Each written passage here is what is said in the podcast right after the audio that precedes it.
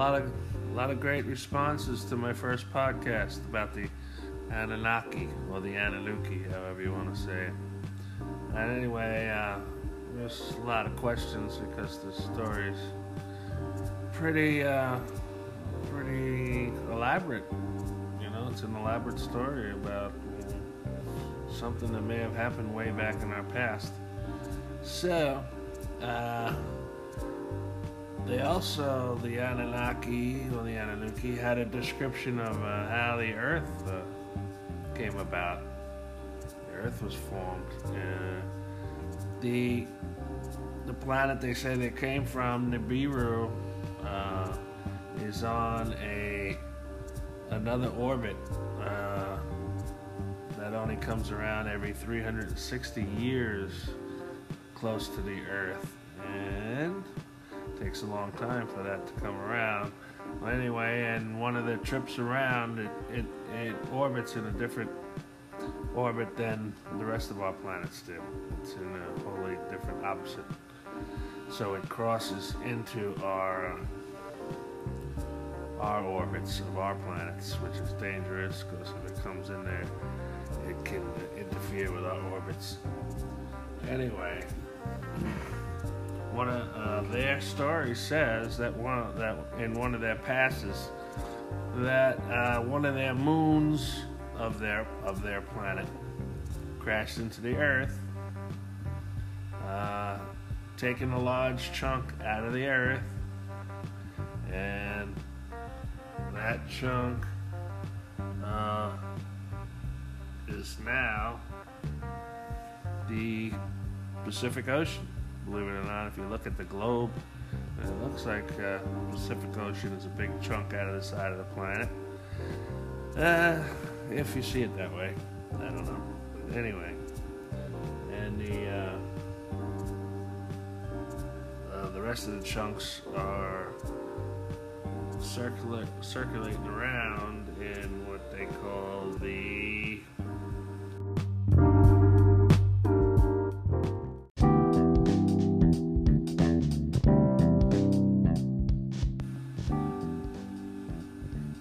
asteroid belt is what the uh, result of the collision between Nibiru's moon and the um, Earth. Uh, all these theories have been investigated by our astronomers and stuff, and one astronomer years ago thought he had a target of Nibiru on a telescope that he had to travel to some special location in order to set up his telescope, see where the Nibiru was, and claims he was just about to claim, you know, tell the story of Nibiru when he died uh, a little mysteriously. So there's a lot of uh, conspiracy theories revolving around all this stuff that's one of them that uh, they knocked off the scientists that that found uh, Nibiru. Anyway, they still have uh, uh astronomers wondering about uh, a force that's that's uh, pushing on our gravitation at this time that they're not sure where it's coming from. So, with the possibility there might be another planet out there in a different evolution, evol- not evolution, but revolution. Uh, so anyway, the you gotta wonder, you know, why do these these Sumerian tablets have this all written down? And what kind of imagination did they have if they're making it up? Uh, is it mythology that was passed down to them by early, early, earlier civilizations before 1200 BC? And supposedly the Anunnaki came, you know, 475,000 years before that. So they've been supposedly ruling the earth for a long time not by themselves. There's rumors that other uh, ancient astronauts from different places have has visited us. Uh, you have to uh, take into consideration the, uh, the, the elongated skull, small red-headed people that have been found in South America. And this is just a possibility that different ancient aliens have visited Earth in the past five million years or whatever you want, how far you want to go back. So anyway, we are like a, a mutt or some kind of uh, do you call us a um, mix of all these different influences that have happened to us over the years.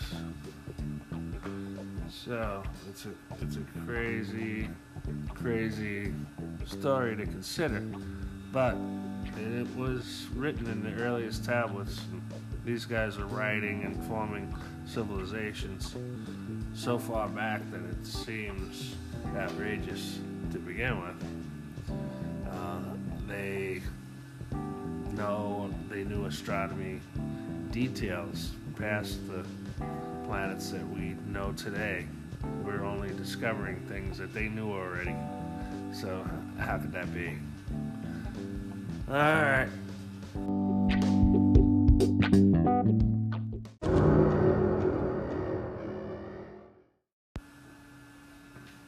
I mentioned in an earlier podcast that uh, uh, that the astronauts from the Nibiru that came to Earth were Enki and Enlil, two half brothers uh, with different personalities.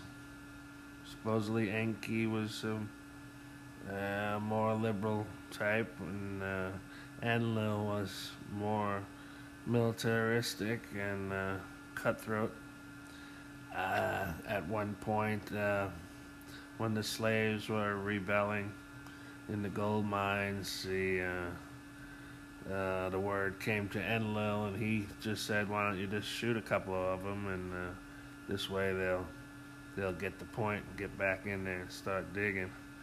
Uh, Enki, uh, you know, didn't have that kind of approach, and which led to him, you know, discussing the possibility of uh, cloning and working with DNA to create a, uh, a worker force that would mine the gold mines uh, with a little to increase the amount of gold that they needed because they needed more gold.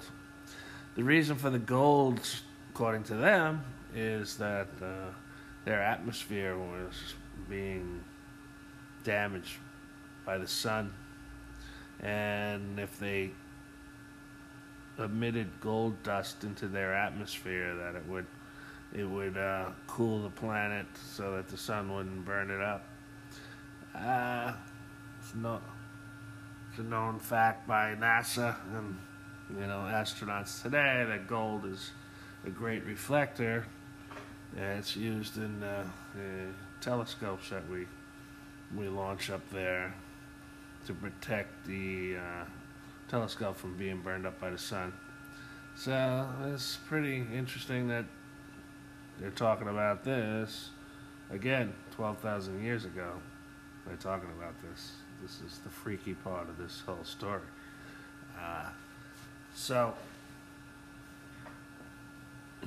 so you got these two characters, Enlil, who's supposed to be in charge of Earth, things happening on Earth, because back on uh, Nibiru is uh, Anu, who is supposedly the king of all of Nibiru. And back on Nibiru, you know, they had their own troubles uh, with uh, uh, their people there. And uh, they seem to claim that they got their uh, information about how to run things from uh, their God, a single God, I believe. But anyway, uh, the whole idea of multiple gods comes around because the uh, different kingships that were set up on Earth, the different civilizations. They they claim they were gods or demigods, meaning uh, gods that lived on Earth. So they uh, that makes them, I guess, feared by the uh, by the worker groups, and they live in a big castles that they built for themselves. And the name of those castles were Iggorats. Iggorats, and uh, they were uh, great builders and architects of, uh, you know, making stuff out in the desert out of stone.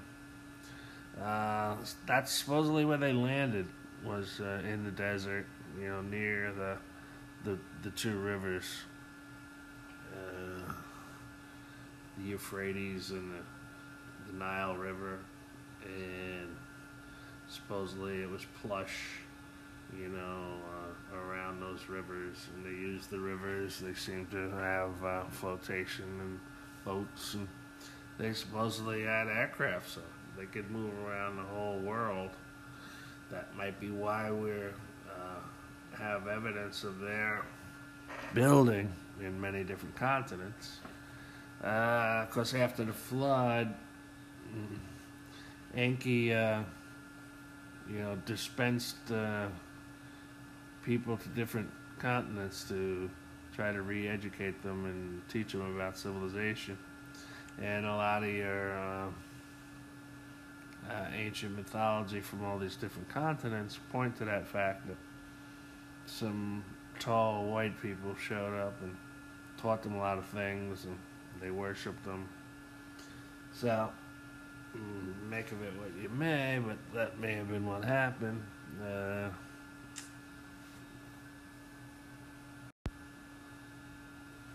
the clay tablets mention that Adam was the first, uh, you know, DNA clone, you know, creation that they made to uh, mine mine the gold mines. Uh, so that's the Adam and Eve story. And they also had a area that they called uh, the Garden of Eden, which was basically a uh, plush plush area where they did their DNA stuff, created these. Uh, actually, there was a lot of trial and error. They were breeding different uh, species doing some crazy things. They created some some things they didn't want to create, and uh, you know had to uh, deal with that. Uh, they got wiped out, you know, as mistakes. So now we uh, we got the uh, same Adam and Eve story. You got the same Genesis story. You got the a different uh, creation of Earth story.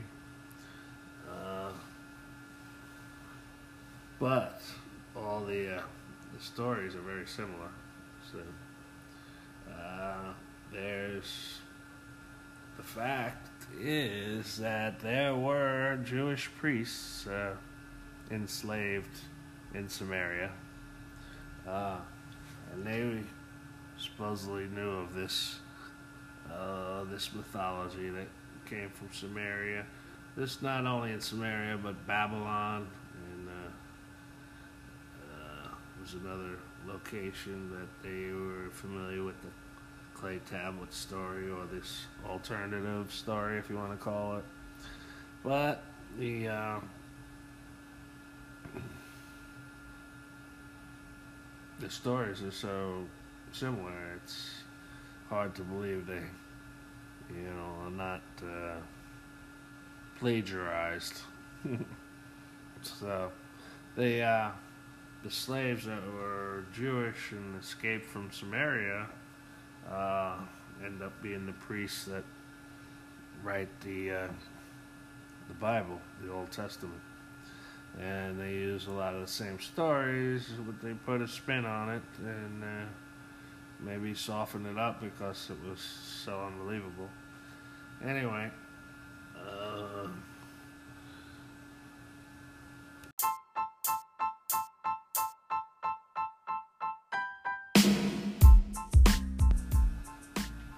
what about nuclear weapons? Zecharia Sitchin says that uh, in some of his books that the Anunnaki uh, had some kind of uh, nuclear type of weapon that they could use. Uh, they had ideas of uh, causing floods by dropping nukes into uh, volcanoes and uh, supposedly scorched earth and giant holes in the earth in different locations that look like they might have been caused by a nuclear explosion. Uh, nuclear explosions, you know, leave traces of radiation and certain types of glass and stuff that you can tell that a nuclear weapon was used uh, which brings to life, you know, maybe the story of Sodom and Gomorrah, where the uh, the hybrids that the Anunnaki had created were getting out of hand and multiplying too much and wreaking havoc and rebelling against the Anunnaki. So they uh, they nuked them, and uh, in the story of uh, Sodom and Gomorrah, the description of people being frozen in place and turning into stone and stuff. Kind of similar to what happens when you set off a, a nuclear weapon and all the uh, buildings were were demolished all in one shot down to the earth, and they see you know remnants of that in uh, areas in wherever I'm not sure where it is. But, also, the Tower of Babel was supposed to be uh, maybe a launching pad for a rocket that the uh, that the hybrids had gotten a hold of information on how to build a, uh, a rocket from the Anunnaki, and the Anunnaki didn't like that idea, so they they took down the Tower of Babel and there's talk that they had some kind of weapon that had to do with sound. Uh, there's evidence. I mean, there's stories in the Bible talking about how they uh, uh, different places were taken down by by sound, uh, some kind of sound weapon.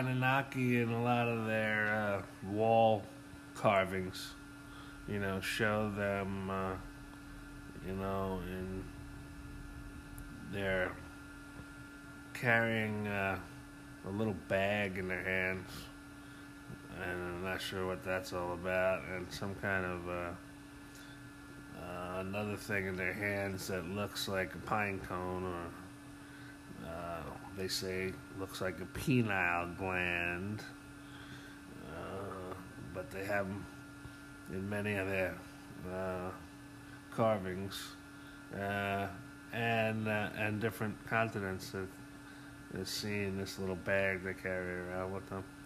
And not sure what was, that was all about, but they do claim that they brought uh, special kind of wheat that grew in mountainous areas to uh, feed the populations over there.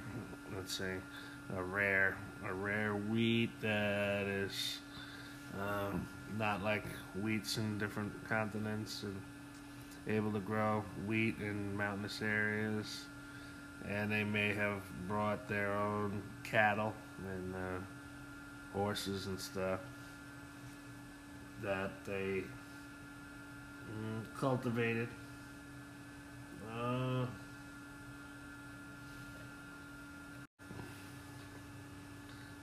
they also brought fruit.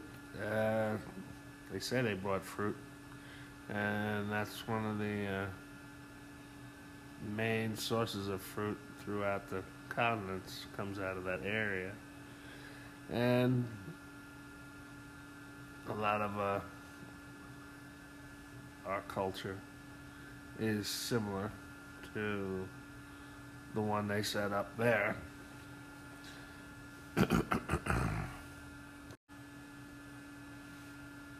There's uh, stories of the Anunnaki uh, ingesting uh, gold powder in a powder form to live for uh, longevity's sake. And they uh, used to ingest this the gold powder. Another uh, thing is that uh, gold is uh, in the powdered form. It's kind of it's anti-gravitation. I mean, you put it on a scale, and instead of the scale going down where the powder is, the scale goes up. It's uh, anti-gravitational in its in its certain form, but I don't know if we were able to create that form of gold dust for some reason.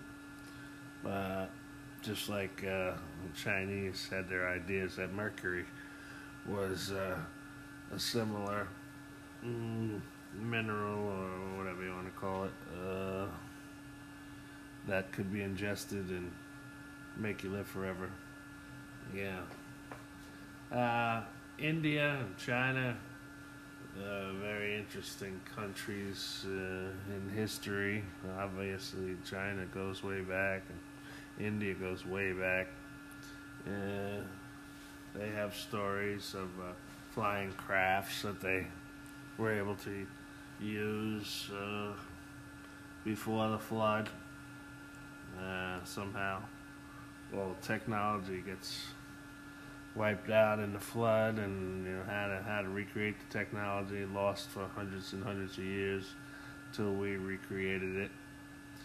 Uh, maybe we're hundreds of years behind the uh, Anunnaki in our development, but right now we're able to do a lot of these things that they had already supposedly done, and we don't uh, see them as being capable, but the evidence shows that they may have very well been capable of uh, doing things maybe that we can't do. Supposedly, they're moving these huge rocks around using sound or some kind of uh, anti gravity device. Rocks that you would need gigantic machinery to do, and we would have trouble moving them right now, especially uh, from where the quarry was to where the building occurred was a long ways. And how did they move the rocks and all that? Was it poured cement, all those rocks? They may have had a, some form of poured cement. And that, once finished, is perfect and looks like a rock, but maybe it is poured cement somehow.